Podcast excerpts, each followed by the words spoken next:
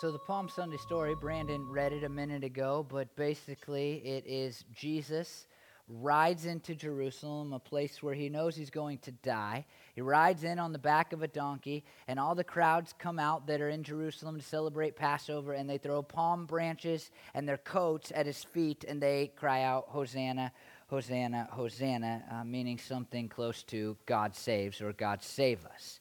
And what's interesting about the story, and I say this almost every Palm Sunday, so forgive me if you've been around a lot, but I say it almost every year. My big memory of Palm Sunday when I was a kid is batting around beach balls during our, our church service. I remember hitting beach balls, and that was fun and that was cool, and we celebrated because, you know, Jesus came in on a donkey and people were crying, Hosanna, Hosanna, and it's an exciting moment. Um, but, but as you read the story, Uh, of Palm Sunday in the Bible, not just kind of the parts we remember, you know, just without looking at the Bible, but when you read the actual story in the Bible, the story is actually, as you just saw in the video, one that's just filled with mixed emotions. It's not a story that is just celebratory in nature, although it has that side of it. And uh, let me just remind you I, uh, my whole sermon last year was like the depressing Palm Sunday sermon, I think. I talked about Jesus crying, like that was the whole point. But uh, I'm just going to briefly go through this and then get to some good news today. But uh, the disciples, when Jesus says he's going into Jerusalem, they say, like, let us go too that we may die with him. And, so there's fear involved for the disciples, right? I mean, that's, that's pretty clear. They're scared. They're walking into Jerusalem and they think they're going to be ambushed by the people who have turned against Jesus because they're jealous or angry and don't like that he just raised Lazarus from the dead. And, and so they're like, what if we get killed when we go here?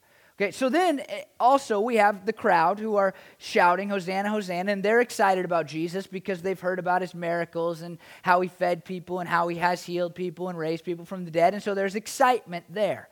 But the Pharisees and other religious leaders are so angry at the Palm Sunday event, the triumphant entry uh, of Jesus into Jerusalem, that they begin in those moments to plot how they might kill Jesus. It starts with the resurrection of a guy named Lazarus, and it continues right into the Palm Sunday story. They're mad at Jesus, and, and they're mad at him because he's allowing these praises to take place.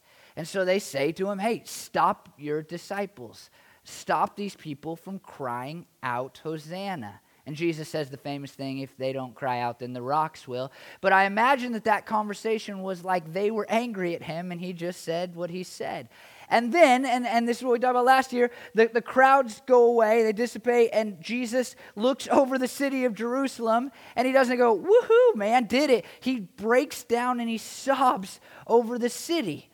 And so here's this event just completely filled with mixed emotions. And what we've done to it in kind of American Christianity is we've just taken the one part we like, the celebratory part, and we've made that the entire story. And it is, in fact, one of my great pet, pet peeves. Uh, and you know this maybe if you've been here for the last series, which was on depression, but one of my great pet peeves is, is really Christians and pastors uh, that, that present the story of Christianity in a way that suggests if you just love Jesus, then everything will always be okay for you. I had Christian radio on uh, on the way to pick up the trailer for church this morning, and I don't listen to Christian radio very often. In part, I think, because of what I'm about to tell you. But they had this. They have these little kind of um, these little stories that they tell on Christian radio sometime in this times. And this morning, the story, I didn't catch all of it, but it was basically a girl got in a car accident. She was sad because she continued to have to take medicine, uh, even though she didn't really get hurt in the car accident. Then they came together and they prayed, and she no longer had to take medicine anymore. Praise God, just be like that, live for Him, and everything will always be okay. Churches get huge just doing this. Like, become a Christian and your life will be better. Uh, we would get bigger faster if I just presented the story of Christianity in that way. It's, it's almost a foolproof model for growing a church more quickly. Uh, I could say, hey, here's the deal accept Jesus, give us some money, and then you will have lots of money and your health will be excellent. And those are pe- there are people who just intentionally do that. They, they, they try to gain an audience doing that. But there are others, like I think the Christian radio station this morning, who don't intentionally do it. They just kind of accidentally do it. Like if you pray enough and if you live for Jesus enough, then everything will be okay. And I think we do it to the Palm Sunday story. Look, everybody celebrated Jesus. And we forget about, and this is the part of Christianity that we like to pretend doesn't exist. I don't know who likes that. I don't like that. But some people, it's like in the middle of this story, there's fear and there's sadness and there's probably a lot of confusion by the crowd and there's anger by the Pharisees. And it's all wrapped up in this one story, the Palm Sunday story. And here's what I want to say this morning. I think we ought to celebrate Palm Sunday not because of what happened on that first Sunday when Jesus was marching into Jerusalem. I think we should celebrate it because of what it symbolizes for us in eternity. We're going to look at the book of Revelation this morning, and when you think of the book of Revelation, you probably think of something that's going to take place in the future. Um, and that's okay, uh, but the book of Revelation was written to a group of churches and a group of churches who were who were struggling intensely because of the persecution that was coming or would come in just a few years into their churches and into their lives because people would start to hate Christians more and more. And so the first couple of chapters of Revelation are actually written to these churches to encourage them to keep living for Jesus and all of that. And then the book goes on, and, and in the middle of the book, and this is the part that's forgotten about the book of Revelation, this is the part that I like most. There are these moments where, where the, the veil of heaven is pulled back, and we get to see a picture of what is taking place in heaven.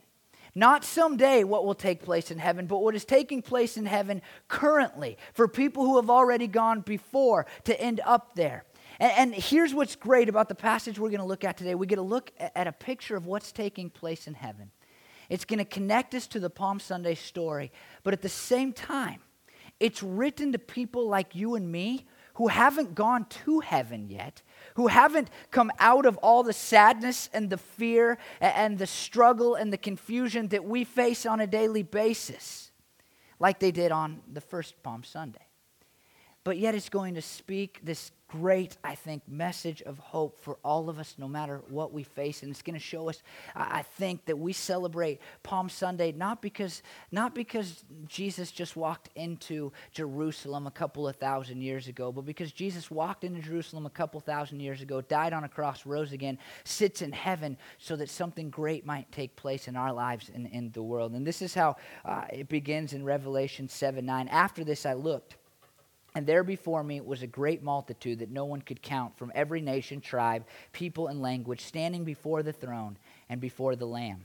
They were wearing white robes and were holding palm branches in their hands. Now, the first thing to notice is palm branches, right? I mean, this is the connection. You could have figured this one out definitely on your own, right? There's the connection to the Palm Sunday story. These people are that are in heaven, they are holding palm branches. That word for palm branches, it's a Greek word, as most of the New Testament is, and it's used twice. It's used once here in Revelation, and it's used once in the book of John, where the same author of Revelation, a guy named John, is writing a story that we now call the Palm Sunday story. And so it's pretty clear, it's pretty easy to see that when John says these people are holding palm branches, he at least would have picked up on the fact that something is taking place here that ought to be a little bit connected to what took place on Palm Sunday. Jesus entered into Jerusalem. And the story didn't really end. The story is now continuing in heaven whenever the book of Revelation uh, is written. And there's a couple other things you need to notice uh, about these people. First of all, uh, the people waving the branches are every type of person that you can think of. He says every nation, tribe, people, language, but we can say every type of person that you can think of. And this is cool because uh, a couple of things. First of all, uh, when Jesus entered into Jerusalem, at that point, the people yelling out, Hosanna, Hosanna, Hosanna, were almost entirely made up of Jewish people. But Christianity was not meant for one people group, it was meant for the entire world. This is the religion of the world because our God is the true and living God. And so we see that what's happened between what Palm Sunday, original Palm Sunday, and what has taken place in heaven is that now this, this religion that was really just kind of seen as a Jewish sect for a while has now gone to every type of person. And, and here's the important part, I think, for us today. Sometimes we do the same thing with Christianity Christianity in, in our world today. We look at it and we go, well, it's just a Western religion. It's a religion of America. It's a religion of people who grew up in certain homes, in certain places. It's a Southern religion, some of us here in Oregon might think. Uh, but the Palm Sunday story as duplicated a little bit in heaven, reminds us that, that this religion, Christianity, is for every person who chooses to enter into the religion. It's described as people wearing white robes. And there's two ways to see that. One is as martyrs, uh, people who have died for their Christian faith, and that happens in the book of Revelation. Martyrs are wearing white. But also, if we continue to read, and we will continue to read in this passage, it's really seen as people who are faithful to Jesus. And what this tells us is that Palm Sunday, in some ways, is the beginning of a story a story that we can all be brought into if we choose to follow Jesus, if we choose to give our lives to Jesus. And here's what these people are crying out in heaven in a loud voice Salvation belongs to our God who sits on the throne and to the Lamb. The, the, the phrase there, salvation belongs to our God, is, is pretty similar to Hosanna. Uh, Hosanna is a word that comes from Psalm 118, 25, and there it says, Lord, save us, Lord, grant us success. It means to cry out, save us, basically. And, in Psalm 118, 25, that's where it began, and that's what the people are crying out to Jesus. And here, these people in heaven look at Jesus and they look at God, and, and they don't say, Hey, God, please save us anymore. What do they say? They say, This salvation that we had longed for now belongs to our God and to Jesus. And I'd like to point out that these people already know what Jesus has declared on earth, and that is this that there is only one way to get the salvation that you want. There is only one way to find forgiveness for your sins. There is only one way to find life that is eternal. There is only one way to have redemption. There's only one way to have reconciliation with God in heaven, and that is through Jesus, through accepting Jesus. And these people, they understand they understand what Jesus declared while he was on earth that he was the only way to salvation. Some people in our world today want to say, well, there's a lot of ways to heaven, but these people who are sitting in heaven, John gets this vision, the veil of heaven is pulled back. He looks at them, and they are going, wait a minute, wait a minute. Salvation is, is like a possession of God's. He is the only one who can dispense salvation upon you who can give you the eternal life and the forgiveness and the hope and the grace that you long for. You see, what the people looked for on the first Palm Sunday, those who are now in heaven when the book of Revelation is written are now experiencing. And what takes place in, in the book of John, Matthew, Mark, and Luke, when they talk about Palm Sunday, it's interesting because the same people who cry, Hosanna, Hosanna, Hosanna, God save us, God save us, God save us, are, are probably uh, yelling, Crucify him, crucify him, when Jesus is nailed to a cross just a few days later. But there are these people who choose to follow Jesus even though the story didn't go the way they wanted the story to go who, despite the anger and the suffering and the pain and the hurt and the confusion, uh, despite all of it, they chose instead of rejecting Jesus to accept Jesus upon his resurrection.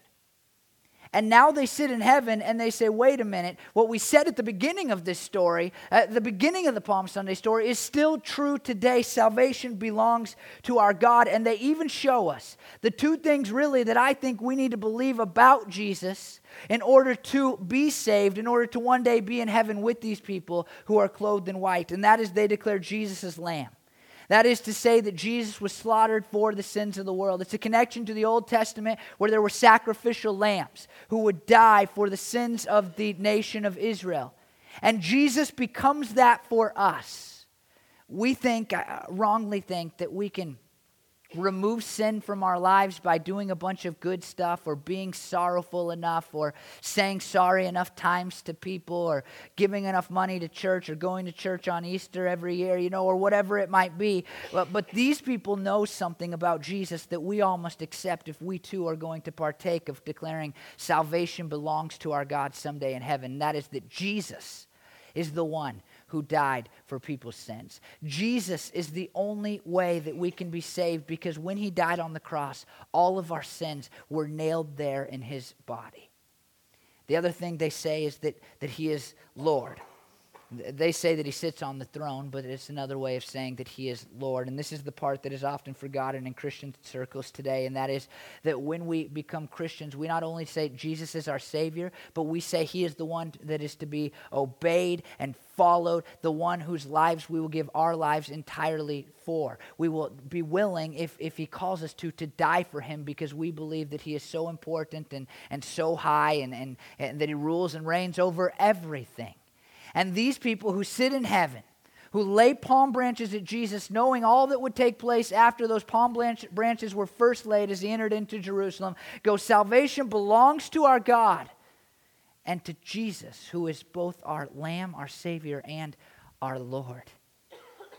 And it's really cool to think that the Palm Sunday story could remind us uh, of exactly what we need to believe about Jesus, what we need to declare about Jesus in order to one day end up in heaven with these people. But the story even gets better. It continues. All the angels were standing around the throne and around the elders and the four living creatures. They fell down on their faces before the throne and worshiped God, saying, Amen. Praise and glory and wisdom and thanks and honor and power and strength be to our God forever and ever.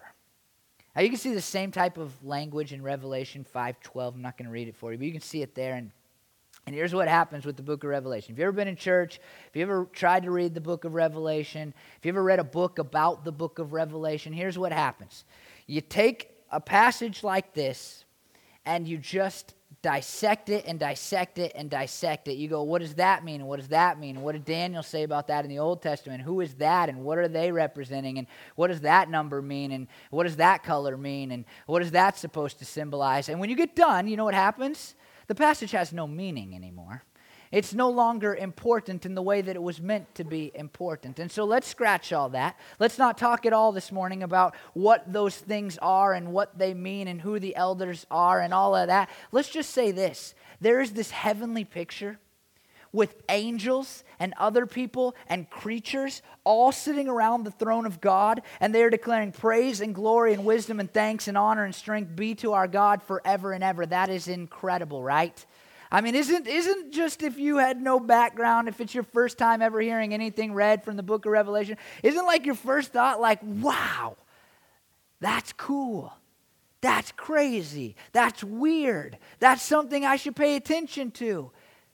And then your second reaction, I would hope, would be like, what are they saying about God? I mean, what are they declaring because of what started on Palm Sunday? Not who are they, but what are they declaring in this really cool moment? And really, what they're declaring, as one author said, is that the highest kind of praise is to be ascribed to God. Everything excellent in character is to be attributed to Him. I'm going to say it another way all things that are light, all things that are good, should be connected to God. And I mean by that, seen as coming from God or being directed back to God. Does that make sense? I think that's what they're getting at. I mean, if you feel strong today, then you ought to go, God, thank you that I feel strong. And you ought to direct that back to Him and you ought to use your strength so that you can glorify and worship Him. And you came here feeling strong this morning. And so when you sing, you sing a little louder. And when we pray, you pray a little stronger, you know? Or, or, all things should be aimed at God. You're like, man, I'm going to express praise. Where does that praise go? That praise ought to be directed at God because salvation belongs to God. And if you're a Christian, if you will celebrate with these people in white robes the, the work of Jesus someday, then now you ought to aim your praise all at God because you know how much He has done for you. All things that are good should be ascribed to God. All things that are good should be seen as coming from God or they should be pointed back to God. That's what these heavenly beings are declaring as they fall down before the throne of God. He deserves all that is good, and all that is good has come from Him. And then the story continues. Because you might go, why? And, and let me just say that. You go, wait a minute, wait a minute, wait a minute. Pastor man, Chad,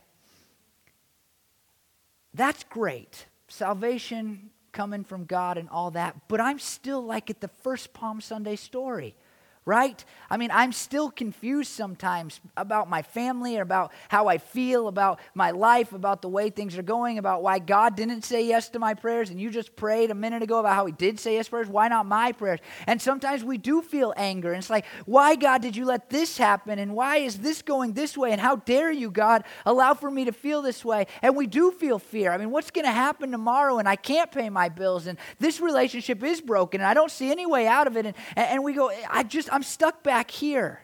I'm stuck back here. And, and this is why this, the rest of the story is so important.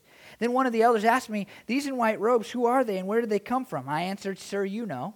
And he said, These are they who have come out of the great tribulation. They have washed their robes and made them white in the blood of the Lamb. Therefore, they are before the throne of God and serve him day and night in his temple. And he who sits on the throne will shelter them with his presence. These are people who have been faithful to Jesus. No matter what it cost them, they were faithful to Jesus. And they get to serve Jesus. I just want to point out one quick thing, kind of a side note. Uh, it is a, we think of serving God in heaven. Sometimes if you're like me, you're like, man, I just want to take a break in heaven. I serve God already.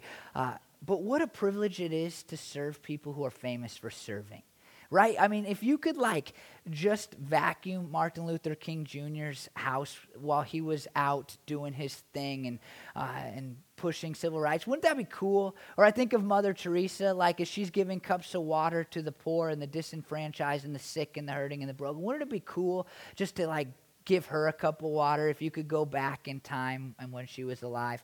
And so I think there's this really cool picture. But here's here's the million dollar question. If these people are in heaven serving God, and they chose to be faithful despite suffering, intense suffering, suffering like we don't face here. And, and a lot of that suffering came because they chose to follow Jesus.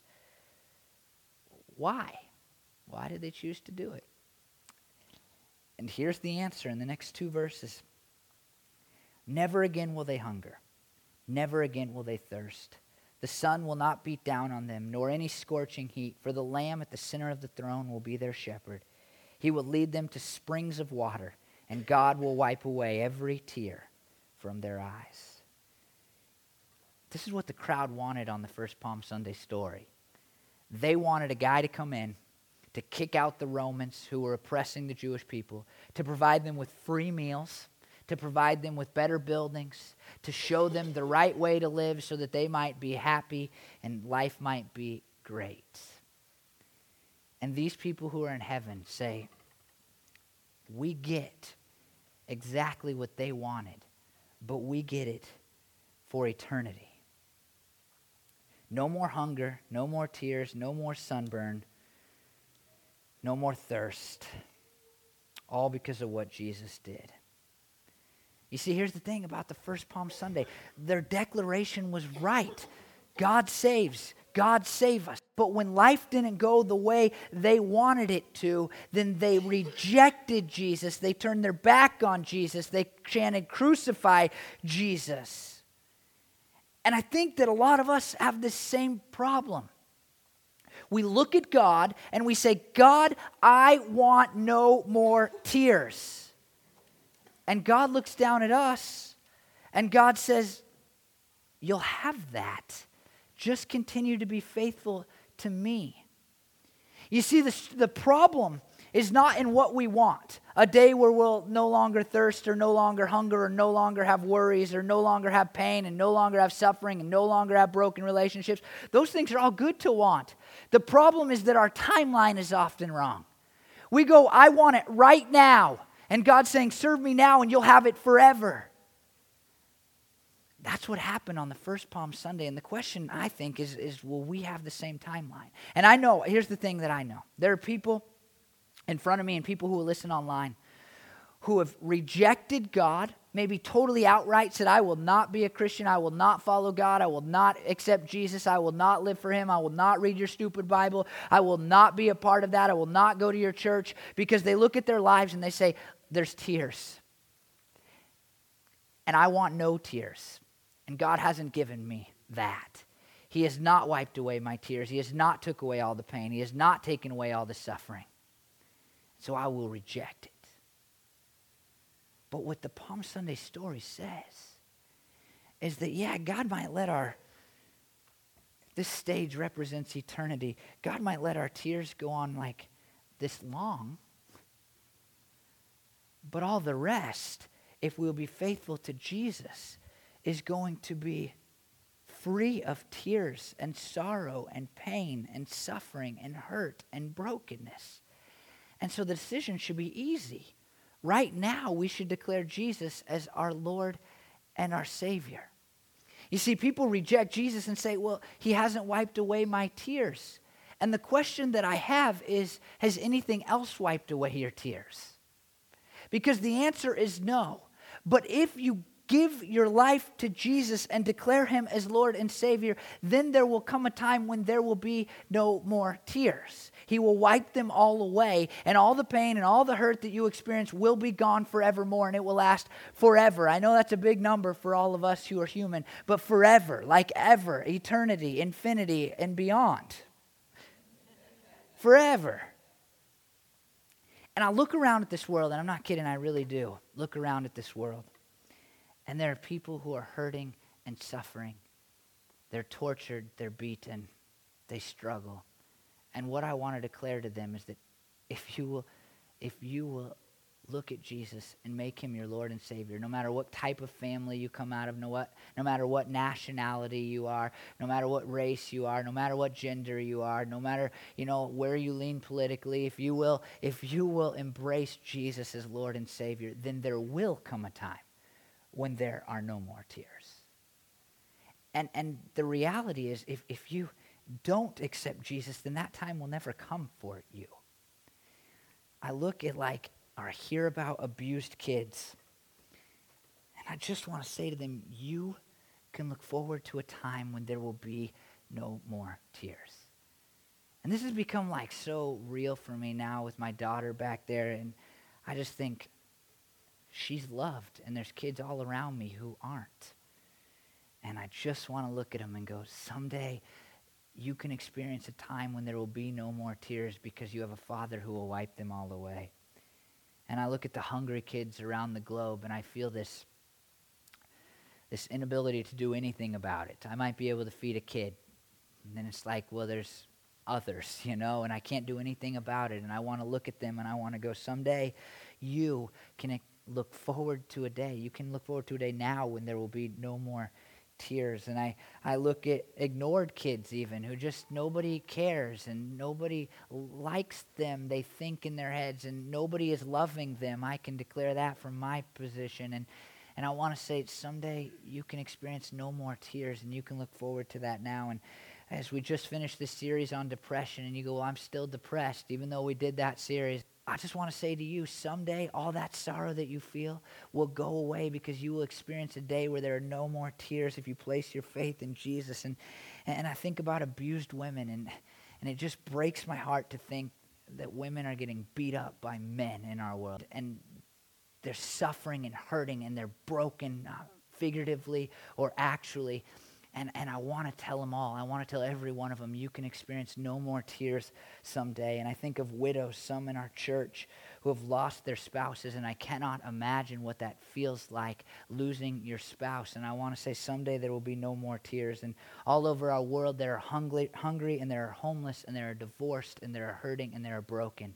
And the only chance the only chance that we have to not experience no more tears is to place our faith in Jesus. But it can be true of every one of us, no matter our backgrounds, no matter where we came from, no matter how much we've rejected Jesus and Christianity in the past. We can experience a day where there will be no more tears. And I know that because of all that the Palm Sunday story represents. Jesus rode in on a donkey, and the people's timeline was off, and so they rejected Jesus but the timeline was off. Their declaration was not. And so now in eternity, these people are looking at Jesus and going, You have done it. Salvation belongs to you, the God and the Lamb of the world. And now we look forward to a day where no people will experience tears anymore.